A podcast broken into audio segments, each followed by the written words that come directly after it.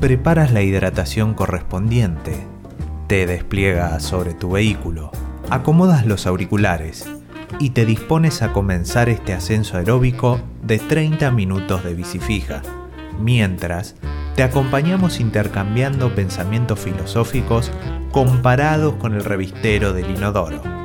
Empezá, avanzá y nunca lo olvides. ¿Cómo será la laguna que el chancho la cruza al trote? Hace aproximadamente un siglo, un emprendedor visionario puso en marcha en Estados Unidos el primer supermercado de autoservicio. Se trata de Clarence Sanders, a quien en octubre de 1916 se le ocurrió la iniciativa de crear una tienda en la que el cliente se sirviera todo lo que necesitara, se lo diera al finalizar a un empleado que chequearía los productos y éste le cobraría, para que el cliente saliese del comercio plenamente satisfecho. Gracias a su iniciativa, Sanders revolucionó el consumo en el mundo entero, haciendo de las compras de productos de primera necesidad una tarea más fácil.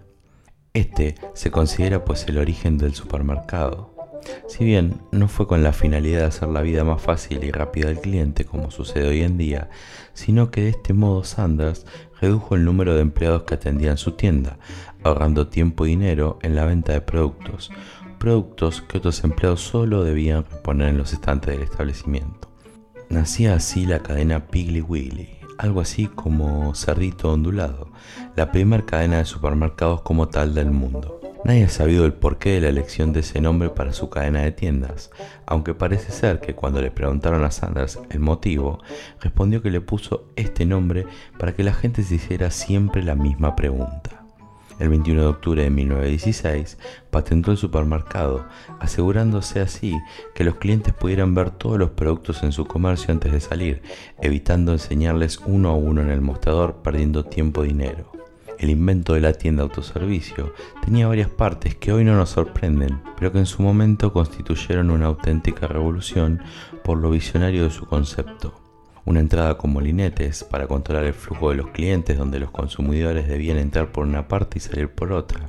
El flujo de los pasillos, en la que básicamente el cliente tiene que pasar por toda la tienda generando más ventas. El carrito de compras, con el que el cliente pasea por la tienda guardando todo lo que va eligiendo. Y al finalizar, las cajas, donde se encontraban los empleados en este único lugar, optimizando mucho el personal necesario para atender una gran superficie.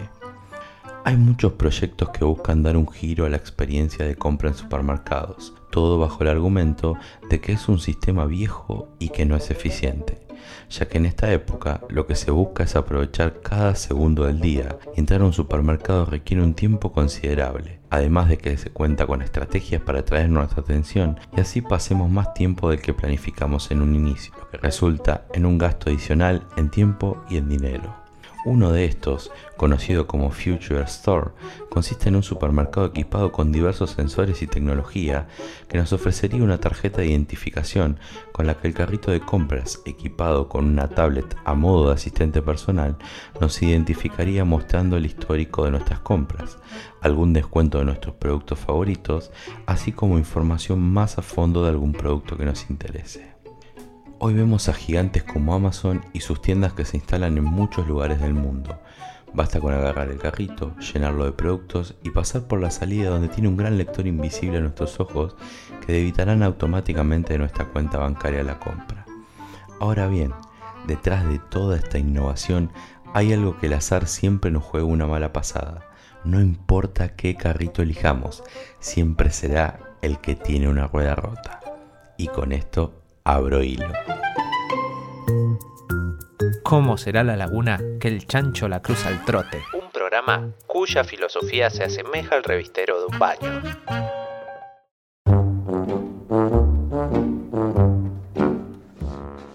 Ajá.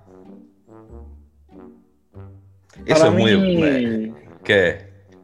Para mí es una estrategia de marketing porque muchos de los que hablan al respecto dicen que el carrito tiene la rueda rota justamente para que se desvíe hacia alguna góndola y incluso veas lo que no pensabas ver.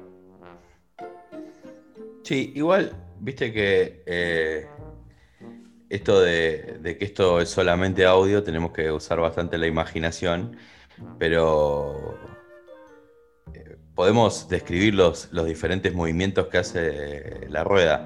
En algunos casos bambolea como los carteles de las gomerías, esos carteles de aire que bailan, el movimiento de la rueda, o otra se traba porque parece que tiene mucha pelusa, o otra está como encorvada, como que le falta alineación y balanceo, ¿no? Pero todo depende también del tipo de carrito. Eso estamos tan acostumbrados los de grandes ciudades, de que en los supermercados grandes no tienen escaleras mecánicas, tienen esas especies de cintas mecánicas y las ruedas son como más pesadas y es porque se imantan a eso. ¿No hicieron la prueba de soltar el carrito alguna vez en esos lugares y el carrito se queda ahí y uno dice... Se afirman en las canaletas. Claro, son de las canaletas, son cintas transportadoras. Están también en los aeropuertos. Sí, ¿y cómo le explicamos al que va al almacén de barrio con su bolsita de almacenero cuadrillé lo que es una cinta transportadora que tiene un poder de magnetismo con las ruedas de un carrito de supermercado? Es una escalera mecánica pero sin escalones. Sí, claro. Yo el otro día subí una nueva, una cinta que recién habían hecho, nueva, la habían cambiado. Y nada, yo ando, tengo un manojo de llaves en los bolsillos grandes, como los que suelen tener los encargados de edificios y eso. ¿Adentro del bolsillo o afuera?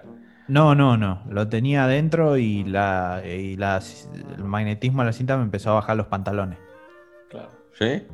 Sí. Mirá, complicado, por eso tenés que usar tiradores. Claro, sí, ahora cuando voy al súper uso tiradores. Pero te va a encorvar la espalda eso. Y sí, el otro día también agarró una media nuevita y yo sentía presión para abajo y... Sí. Sí, hay que tener cuidado. Sí. Bueno, por eso pasa también con los que...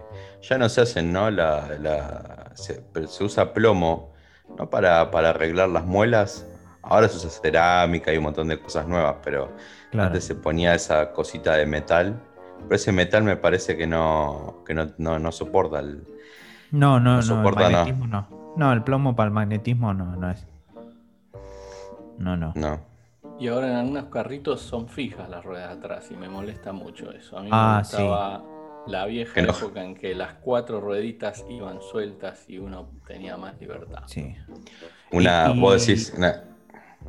Para mí tendrían que hacer o tendrías que tener carnet para manejar los carritos, porque pueden ser muy peligrosos. Sí. Esto todavía, los que tienen ruedas fijas, yo no sé si se manejan empujándolos para adelante o empujándolos para atrás. Coincido con el tema de los carnet para este tipo de dispositivos. Creo que también lo sumaría a quienes usan paraguas y a los que caminan los días de lluvia. También debería haber registro de eso. Ahora... sí, ¿vos usás paraguas los días de lluvia? No, yo no. Yo tengo la teoría de que el paraguas te seca, te mantiene seco del cuello para arriba. Sí, o sea, por eso algunos usan piloto también. Sí. Y botas. ¿Y para qué usas paraguas entonces? Y también debería haber registro para los que usan ascensor. Me quedé pensando porque hay mucha gente que cuando el ascensor está bajando, entra para subir. Claro. Igual era comúnmente que hubiese ascensoristas, ¿no? Yo he visto muy pocos, pero muchas veces me topé y yo pensé que el señor le gustaba estar sentado ahí leyendo el diario. Pensé que era alguien tipo un adorno que venía con el ascensor. Ahora hay televisores, te dicen el clima, musiquita. Sí, claro, algunos pasan noticias.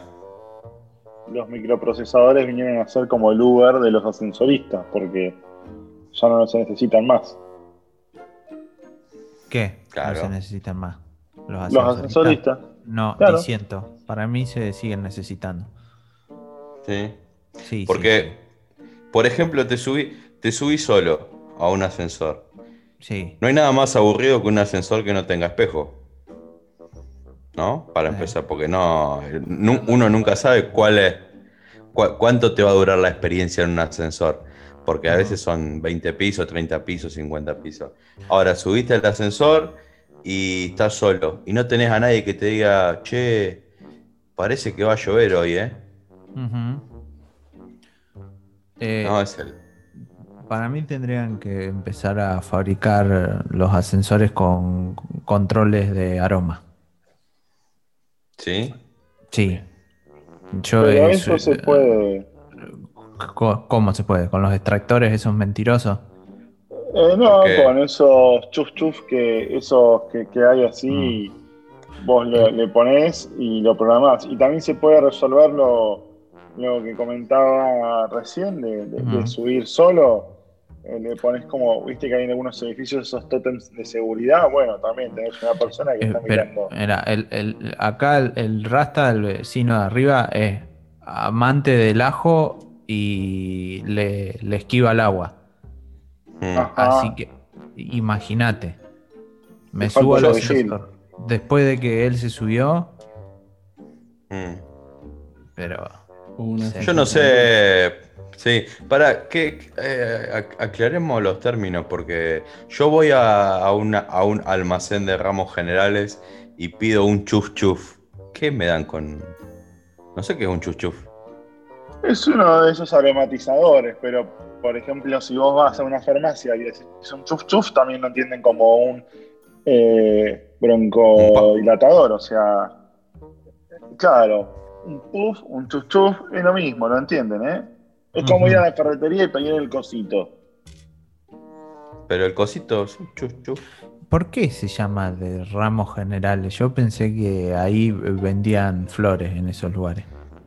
Claro. Siempre. Sí, sí. Claro, porque todo te lo atan con una piolita como si fuera un ramo de flores. Imagínate, es complicado si vos pediste una lata de durazno, un kilo de pan y una lata de atún. Complicada la lata de atún, atarla en eso con una piolita, armar un ramo. Sí. ¿No? Chiquito. Sí. Sí. Y más si pediste una... Viste, ahora está de moda la gaseosa de 3 litros. Esa pesada. No, y acá me surgió un dilema volviendo al supermercado. Me surgió un dilema, ¿no? Y yo creo que todavía nos siguen engañando con el pote de helado que te venden en el supermercado que dice 3 litros en vez de 3 kilos. 3 kilos, sí, sí. Pero ¿qué son 3 está kilos? Bien. Pero nunca nos fuimos del tema porque muchos lugares dicen almacén de ramos generales. El otro día fui al supermercado y cuando voy al lugar de los freezer donde están los helados, ayer fui a ese sector y llevé el centímetro. ¿Sí? ¿Para qué? Sí, y medí todos los gustos. Ajá, mirá. Estoy seguro que no pudiste dártelo todo porque menta granizada en esos potes no hay, porque no han sabido todavía cómo hacerlo. No, no la podía medir mucho porque me dificultaba el chocolate. Sí. Sí, porque había algunos chocolates que apuntaban para arriba y cuando pasaba la cinta así me sacaba la proporción. Medía en plano, no en volumen. Claro. El litro de helado, esa espuma que le meten adentro, que es una espuma con colorante y gusto, no pesa un kilo. Ahí un litro no es un kilo, un litro es mucho menos de un kilo porque es una espuma muy liviana. Entonces ellos te ponen 3 litros y uno asocia como si fueran 3 kilos, pero en realidad no, es mucho menos. Pero yo para medir esa cantidad tendría que derretirlo por completo, ¿no? Y meterlo adentro de una botellita de 3 litros. Pero se te mezclan los gustos, ojo, ¿eh? Si es tipo de gustos variados. No, ¿qué querés hacer? Tendrías que pesarlo, básicamente, a ver cuánto pesan esos 3 litros. Sí. Pero el helado me va a decir, capo, yo soy litros, no kilos. Bueno, ahí tenés ese mismo problema tengo yo con el carnicero. Cada vez que voy a buscar bondiola, me dice, mirá que está congelada. Y esa aclaración es porque vos pagás por el kilo de bondiola congelada, que no es lo mismo que cuando está descongelada. Ajá. O sea que vos decís que también se compra la bondiola por litro. Yo digo que hay algo ahí, es una mano negra, que cuando vos querés comprar la bondiola, te la dan congelada, que pesa más. Uh-huh. Y vos decís, yo la quiero comer esta noche, en un ratito, dame algo que tengas descongelado. No, uh-huh, vos la comprás congelada que te sale más caro. Es lo mismo, es la misma trampa. Qué gran problema, ¿no? Yo entiendo que es difícil, porque no, sí. Hay que... Pero si vos comprás un kilo de bondiola congelado, no es lo mismo que un kilo de bondiola fresco. No. Pero ¿cómo hacen para agregarle algo al momento de meterlo en el freezer? O sea, tienen la bondiola fresca, pesa, ponele, sí, un kilo. Sí. Así como está, la ensobran y la meten en el freezer. Se congela. No va a pesar más. No. Yo te lo voy a graficar a eso, mirá. Vamos a suponer que el carnicero, hay dos carniceros, Walter y Ernesto, vamos a llamarle. Hace 40 grados de calor afuera. Walter y Ernesto transpiran, ¿no? Porque el cuerpo humano, 70% de agua, esto da para hablar en otro momento, pero bueno, su cuerpo con un efecto de condensación y demás, se meten adentro de la carnicería. La carnicería hace que ese vapor que su cuerpo está emanando se meta adentro de la heladera donde está haciendo, y eso que uno no ve porque es vapor, porque es invisible, se congele y se adhiere a la bondiola. Entonces ese gustito especial que tiene la bondiola, esa que cocinás al horno tanto tiempo, no es otra cosa que la mezcla de lo que comieron por una semana Walter y Ernesto, que después lo transpiraron mientras estaban manipulando, transportando y envasando la bondiola en el freezer de la carnicería. Yo tenía un carnicero a la vuelta allá de la casa de mis hijos en el barrio, que al chancho, antes de carnearlo, le hacía baños de inmersión. ¿Sí? Sí.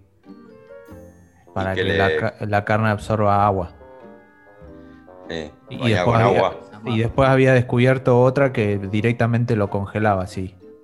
O sea, del baño inmersión directo al freezer, congelado. Y viste cómo todo tiene que ver con todo. ¿Dónde termina eso? En el supermercado. Sí.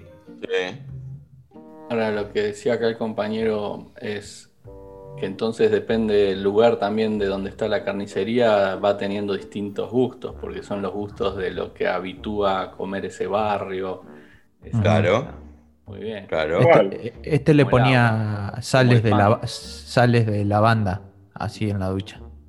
No, y además distinto peso, porque imagínate el kilo de bondiola congelado, por ejemplo, en un lugar como La Paz, Bolivia, en las alturas. Uh-huh. No es lo mismo que en un lugar como Buenos Aires, que está al nivel del mar. Para mí es un tema también eso. Sí, pero no voy a ir a comprar a Bolivia bondiola. Sí. Yo creo que en Bolivia, si sacás la bondiola, más o menos por la temperatura que hay, no sale congelada, sale cocida del freezer. Puede ser. ¿No? Bueno, sí. Está bueno, se me ahorra un paso. ¿Y por qué se llama? Yo nunca entendí el por qué se llamaba góndola la estantería. La góndola, y porque la trajo un flaco de Italia que vivía en Venecia. Ajá. Estaba un almacén, lo estaba vendiendo y nada, como no tenía nombre, dijo, no, eso que tengo ahí cargado en la góndola. Ah, ahí está. De ahí viene. Mirá. Yo de chico me confundía la palabra góndola con Gándara, que era una marca para mí, dulce de leche insuperable, de cuando era chico. Ah, de cuando eras chico, bien. Fa, sí. ¿Cuántos años? Gándara era la del logo del barrilete, ¿o no? No, eran unos triangulitos. Sí. Eran rojo, amarillo y azul. Pero en esa época había televisión color o blanco y negro. No, ya recién eran los primeros años de la televisión a color. Ah, porque si no, imposible distinguirlo. Es como así, sí. Quiero ese producto. Bueno, volviendo al tema del supermercado, el tema del carrito.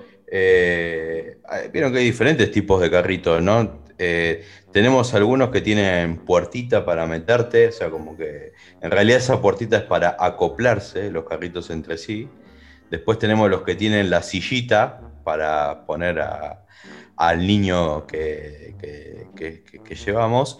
Y ahora hay unos que tienen hasta una especie de sillita como la de los autos para bebé, donde sí, uno puede colocar al bebé y más lo mira de frente.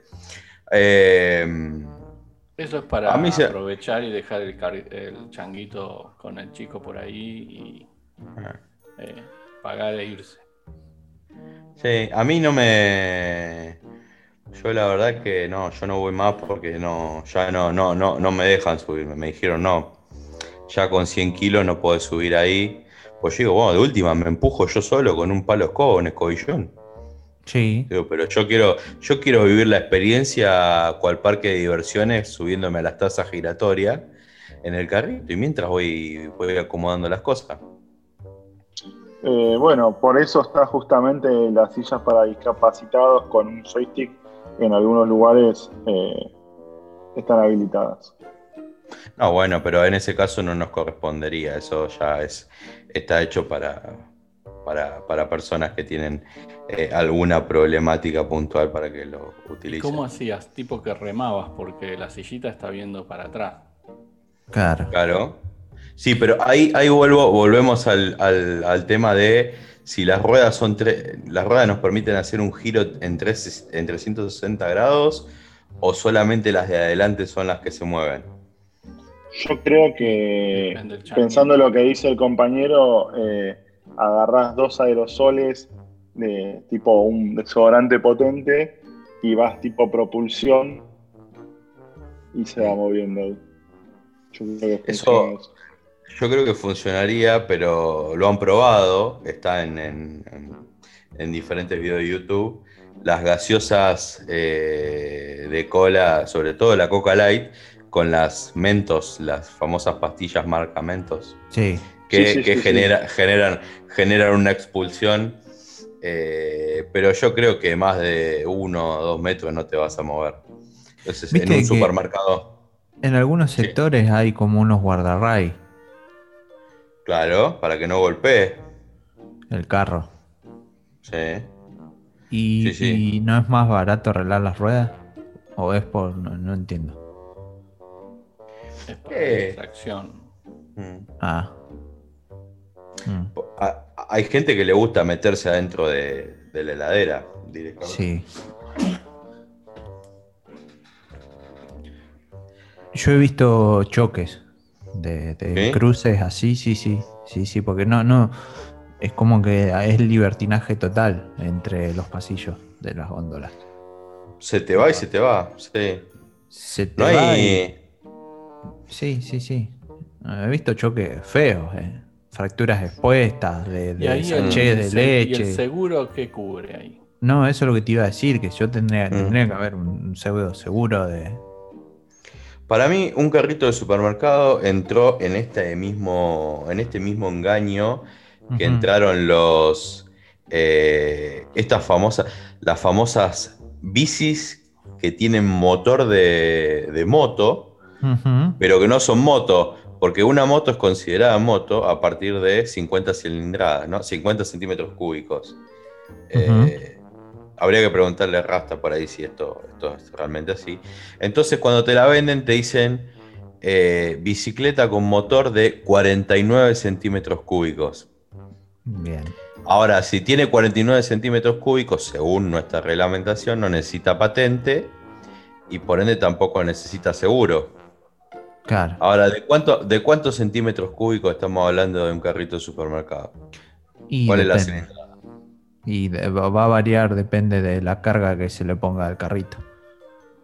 Sí. Y para el tamaño de la botella de gaseosa que pusiste en el carrito. Sí, y del nene que llevas adentro también. Sí. Es muy... Bueno, para eso habría que ponerle cambio. Claro. Sí, pero sí. Ah, es verdad también cuando si agarramos alguna. Si construyeron el supermercado en una superficie que no es pareja, sino que es empinada, está en una loma y demás, se complica. Sí. Sobre todo cuando arrancaste por el lado de las bondiolas congeladas. Sí. Mamita, sí. Qué fresca hacen esos lados. Sí, sí. En esa parte de la parte. Y está inclinado para. ¿Dónde ponen las cajas? ¿Al final hacia abajo de la pendiente o arriba de todo? Y la caja tiene que estar allá, ¿viste? Donde nos vimos ya. Soltaste el carro y fuiste a parar. Porque en realidad está todo hecho para que pagues más. Claro. Entonces. Mal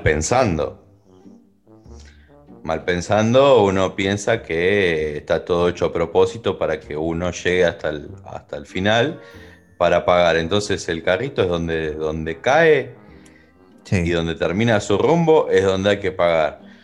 Siempre te terminás llevando cosas que no querés. Sí, es verdad. Es así. Vas por una cosa y terminás trayendo otra. Y muchas veces no te llevas lo que habías ido a buscar. Claro, también. Sí. Yo soy de los negadores. Yo me niego a usar el carrito del supermercado. Digo, sí, total, voy a ir por una gaseosa. Y después termino con una gaseosa, un pack de 6 cajas de leche, sí, 5 latas de atún, 3 pan lactal. Estaban en promo encima papel higiénico, viste que había 8 por 6, pagás 6, pero vienen 8. Sí. Y se me complica con las dos manos. Pero prefiero eso a usar el carrito de supermercado. Yo creo que claro, porque siento que el carrito de supermercado equivale a la compra del mes, entonces me va a salir más caro. Y las canastitas están también. Las canastitas. Son rápidos de llenar las canastitas. Sí, y son propensas a una contractura. Ahora, ¿ustedes son de las personas que enrolla la masa de Pascualina o la ponen lisita al fondo? Yo dejo que decida el cajero. Apelo a la sabiduría del cajero o cajera. Sí, pero antes de llevarla hasta la caja, ¿cómo la comás? Yo suelo ponerla lisita si puedo, y si no la doblo en 2. No, pero si la doblás en 2 la estás rompiendo. La puedes sufrir una fisura y la tarta al momento de la cocción, el calor se puede escapar por esa fisura. Eso es lo que me está pasando entonces.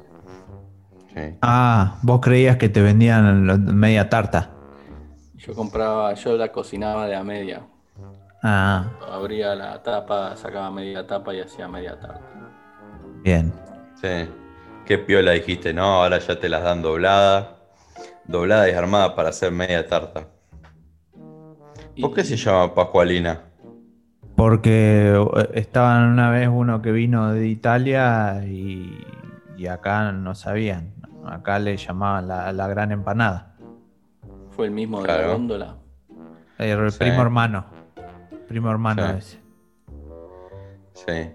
Claro, que la hija de Pascual, pero como nunca le pudieron preguntar el nombre, dijeron, bueno, claro, el hijo de Pascual, la Pascualina.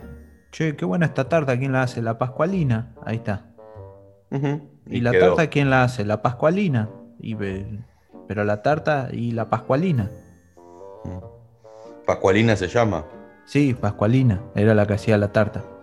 Claro. Y originalmente se servía solo en las Pascuas. ¿Sí? Ah, mira. Y de ahí viene el nombre Pascualina. ¿Las Pascuas cristianas o las Pascuas judías? Ah, no sé.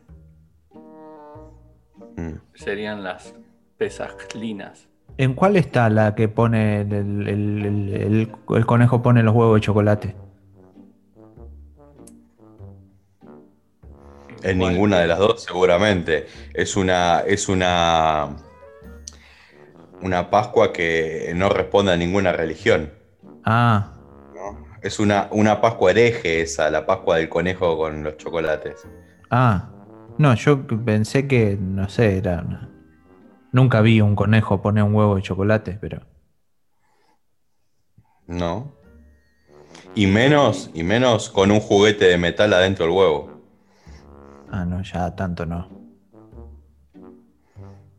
Y a ese conejo le debe haber agarrado algo de los pesticidas, esto que... Debe comer, ¿sí?, verduras con pesticidas. Sí, con famoso... ¿Cómo se llama? Glifosato. Ese. Sí. Ahora, viste que a las roscas de Pascua le enchufan un huevo duro. ¿Por qué? ¿No es dulce? No vieron nunca que en las roscas de Pascua viene un huevo duro. No. Sí. ¿Y pero para qué? No sé. Yo, para mí, la rosca de Pascua es como una... esto que es parecido a la bolita de fraile, una rosquilla grande. Sí. Con crema. Y que tiene crema, sí, tiene cosas de color, pero un huevo duro. O sea, que sería una rosca de Pascua a caballo. Ah, no, está duro el huevo. Claro. Pero la clasificación de a caballo es con huevo frito, o huevo duro aplicaría también a caballo. Huevo frito. Lo otro sería... no sé. ¿Qué sería? Sí, en pony. En sulky. En sulky, sí. Qué loco, ¿no? Las Pascuas. Pero... no sé, la verdad que eso del conejo nunca lo he visto. Y aparte es como que ahora somos tan consumistas y tan adelantados.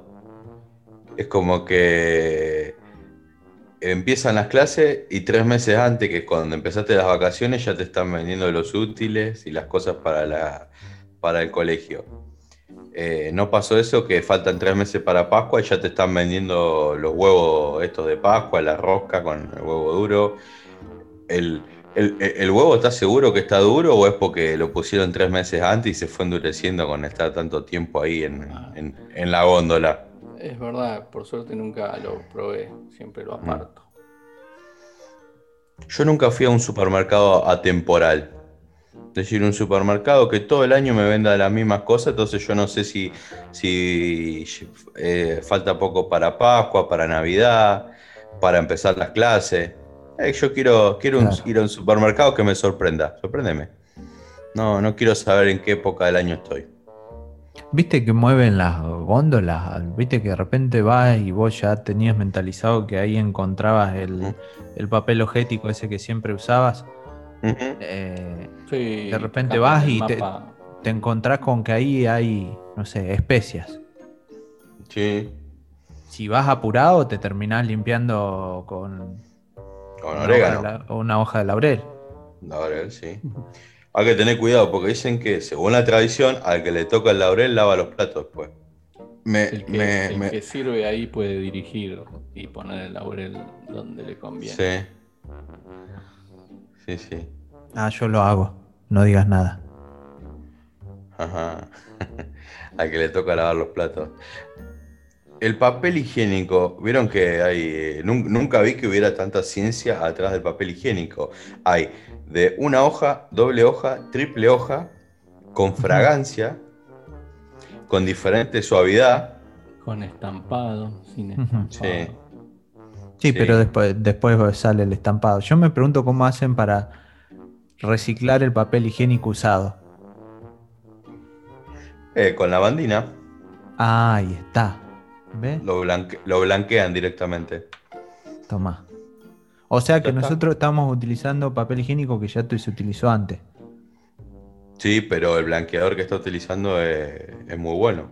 Ajá. Por eso voy a hacer alusión al eslogan de un gran producto blanqueador que dice Trenet y chau manchas.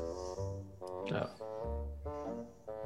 Tomá. Se ve que está bien, cuando por ahí te cerró el supermercado y te quedaste sin papel higiénico, le pasás Trenet al... y lo volvés a reutilizar. Claro. Sí. Claro. Y estamos en sintonía con el medio ambiente, sí. Bien. Y cuando manchas la ropa interior te tomas un trago y también. Claro, un trago de Trenet. Y listo. Uh-huh. Sí. Y chao mancha. Sí. Y ahí están los chicos jugando a la mancha con un Trenet en la mano. Entonces si te tocan y sos mancha, te pones Trenet. Uh-huh. Pero... se acaba el juego, ¿eh? Sí, es como que no hay gracia. Sí, sí. Porque se van todas las manchas, termina enseguida el juego. No. Qué épocas, ¿no? Y el huevo podrido también, ¿no? Lo bueno de... Bueno, no sé, antes pasaba que cuando la madre perdía al nene dentro del supermercado, sabía en qué góndola siempre encontrarlo. Porque estaba todo en el mismo lugar. Sí. Yo creo que fue esto orquestado para el tema de... Porque nunca supe que hay en esas puertas de nylon que te mandás para adentro, como para mí que... Sí, la de los flecos. Sí, la puerta de los flecos. Ahí aflojan estratégicamente las rueditas de los carritos. Ah, ahí está la cuestión. Ahora, algo que me sorprende más todavía que la puerta y qué hay de atrás de la puerta de flecos de goma es la máquina que chupa botellas para darte el ticket. ¿Qué hay atrás de eso? Yo me pregunto. Siempre. ¿Cómo hace para adivinar qué botella es? Sí. Y siempre uno piensa, yo siempre la estoy mirando y decir, esta máquina le voy a meter 3 botellas y me va a largar un ticket por 2. Y la miro fijo y serio, ¿no? Cosa diciendo, mirá, a mí no me hagas el cuento, yo te estoy mirando. Y te devuelve, ¿eh? La que no te la devuelve. Si le metes una cajita de Sindor, te la devuelve. Sí, la tenés que hacer en forma tubular, así. Pero bueno, y vieron que ahora también hay, es también en los supermercados grandes, pero también todas las experiencias que estamos contando son de supermercados grandes, medianos, grandes, cadenas de supermercado, porque sí. Esto en los supermercados, mini mercados, almacenes de barrio, estas cosas no suceden. Y por lo general estos más chiquitos o pequeños, si tienen un carrito, tienen 1 o 2. No tienen más que eso. Pero todas estas experiencias decía que no solo tenemos el carrito, sino que ahora tenemos las cajas automáticas. Esas que... Porque aparte es el sueño cumplido, porque estuve tantos años viendo cómo la cajera pasaba los productos por ese lector, que no sé qué era algo de vidrio. Sí, lo pasaba y... una luz roja acá adentro parecía... Sí. Algo girando, sí. Y ahora dije, wow, me toca a mí por primera vez, ¿no? Que para poder hacerlo. Ahora, observaron que en ciertos supermercados, sobre todo los de los que son de origen asiático, sí, tapan el lector con una franela. Sí, sí. Sí. Es porque... No, porque viste que refleja como un láser eso. Sí. Y no viste cómo le quedan los ojos al cajero. Ah, era por eso. Era por eso, porque te pegaba el reflejo de eso cuando pasaban y fruncían los ojos y... Yo pensaba que estaban sospechando de que el billete era falso, pero bueno. Estaba... Ah, no, es por eso. ¿O era para evitar fichar 2 veces? Ah, puede ser. También tienen una lógica de funcionamiento diferente. Tienen la verdulería siempre la tienen afuera, la carnicería no siempre está abierta y aparte las cosas son al peso, sí, ¿no? El pan, por ejemplo, ¿no? Como que... Y hay jurisprudencias diferentes, porque la carnicería por ahí te cobra a ella su parte, la verdulería su parte. La fiambrería tiene la curiosidad de que el ticket Fiscate lo hace con Bic azul, lapicera azul, en el mismo papel que te envolvió el fiambre. Sí, yo no termino de entender si es el precio o el código de barra cuando veo el ticket. Ese que le ponen a los fiambres. Sí. Y al final tanta máquina, tanta plata para la máquina y dependemos de la franelita esa que le pone para tapar. Sí. Pero está puesta de una forma milimétricamente perfecta, ¿no? Y la levantan con...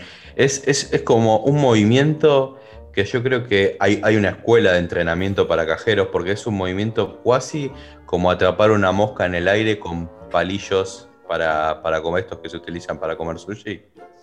Es un movimiento así como veloz, que si no lo mirás bien y no prestás atención... Yo me doy cuenta que levantan la franela porque por ahí siento el vientito y me despeina. Pero sí. Si no me doy cuenta. Pero bueno. Habría que ver. Hay que seguir probando. Che, ahora, pregunta simple. Simple, en realidad no sé si es tan simple, pero... ¿me puedo llevar mi propio carrito? Sí, lo haces parrilla. Yo vi que muchos lo hacen parrilla. Sí. No, sí, pero eso cuando te lo llevas a tu casa. Ah. Ahora al revés. El otro día me dijeron, si me dejás el DNI te lo podés llevar. Sí, pero yo quiero llevármelo, ¿sabes qué? Porque primero le quiero bajar la rueda. Uh-huh. Quiero que hacerlo más deportivo. Bajar las ruedas, ponerle luces de xenón adelante. Cosa, ¿viste? Porque viste esa gente que anda por el pasillo y va por el medio. Va por el medio. Sí, yo quiero hacer... bocinas, le quiero hacer luces. Señal luces le quiero hacer con el carrito. Sí. Y espejo retrovisor también. Claro, espejo retrovisor. Y aparte avisar cuando voy a hacer un giro. No, obvio. Ah. ¿No? Sí. Y que no tienen que andar viendo, ¿por qué tienen que andar viendo lo que uno compra? Un polarizado. También. Sí, porque yo vi que hay gente que es vestida como que va comprando en el supermercado, pero en realidad es personal del supermercado que está viendo lo que llevas. Sí, yo no quiero que sepan si yo llevo mandarina Dandy o Margot. Problema mío. Yo muchas veces me fijo en los carritos de los demás para ver si me acuerdo de algo que me estoy olvidando. Es por gente como vos. Sí. Por gente como vos el supermercado funciona como funciona. Sí. Y otras veces es para adivinar si la muchacha vive sola o vive en pareja o tiene hijos. Mira. Bueno, ahí le podés adivinar en base a lo que lleva. Nunca sacaste nada de un carrito, ¿no? Que vos viste que fuiste a la góndola, no estaba, se lo habían agotado. De repente mirás así, alguien lo tiene en un carrito. Y el carrito está ahí solo, como decía, este lo abandonaron acá. A mí, debo confesar, me lo han hecho. Agarré el último artículo de algo, como vos decís, y después volví. Y llegaste a tu casa y ya no estaba. No, ahí en el súper. En el súper, diste cuenta. Me lo sacaron, me di vuelta y me lo saco. Mirá, con tapa. Le ponen darles tapa. A mí me hicieron algo similar, pero me di cuenta cuando llegué a casa de que me habían robado el nene. Fui con mi hijo y me robaron a mi hijo del carrito. Pero me di cuenta recién en casa. Es rapidísima la gente, ¿eh? Bueno, ahí depende del hijo, tenés la opción de si lo dejas así o reclamás. Sí. Hay gente que es jodida, ¿no? Hay gente que alquila niños. Bueno, eso hay en algunos supermercados. Hay puestos en la puerta de alquiler de niños o adultos mayores para utilizar las cajas con prioridad. ¿Por qué siempre están las pilas y las cosas para afeitarse en la caja? Yo creo que uno nunca sabe cuánto tiempo va a tardar en hacer la compra. Y capaz que entraste afeitado y llegaste a la caja con la barba crecida. Claro, ahí está. Dijiste, uy, mira cómo me creció. Ah, mira, tiene... Y tienen también, por lo general, golosinas. Sí. Porque es todo lo chiquito. Eso chiquito es para llenar los agujeros que te quedaron en el carrito. Uh-huh. Ah, bien. No se me había... El carrito... Claro, porque si no las cosas se te van moviendo en el carrito. Es una buena estrategia. Vos decís, necesito un tope, acá unas pastillas, metés pastillita ahí en el agujerito y va afirmando todo. Cuando compras online, ¿hay alguien que va por vos con el carrito buscando las cosas? Sí. Ah. Sí, claro. De hecho tiene un nombre técnico, depende el país y la zona y depende de la aplicación. Uh-huh. O el supermercado, pero por lo general es tu personal shopper. Ah. Tu comprador personal. Mira. Sí. Es alguien que cuando vos estás haciendo la compra te pregunta, hay que llenar cierto cuestionario, te dice qué grado de suavidad querés el papel higiénico. Bien. ¿No? Nivel de enfriamiento de la bondiola para saber qué tan congelada la querés. Que pruebe el desodorante en la tapita para ver si es el que va. Sí. Sí. Va probando el desodorante. ¿Y cómo le avisas a esa persona online que se fije en los vencimientos más últimos? ¿Lo hace solo o agarra el manotea el primero que ve? Y yo creo que esa persona está entrenada para ejecutar tus mismas mañas. Si vos sos una persona que se fija la fecha de vencimiento, él va y va a repetir lo mismo, porque es la representación viviente tuya en el supermercado. O sea que doblan dos la tapa de la Pascualina. Exactamente, sí. Para que vos cuando la saques después de la heladera sientas que la compraste vos. Es una experiencia única.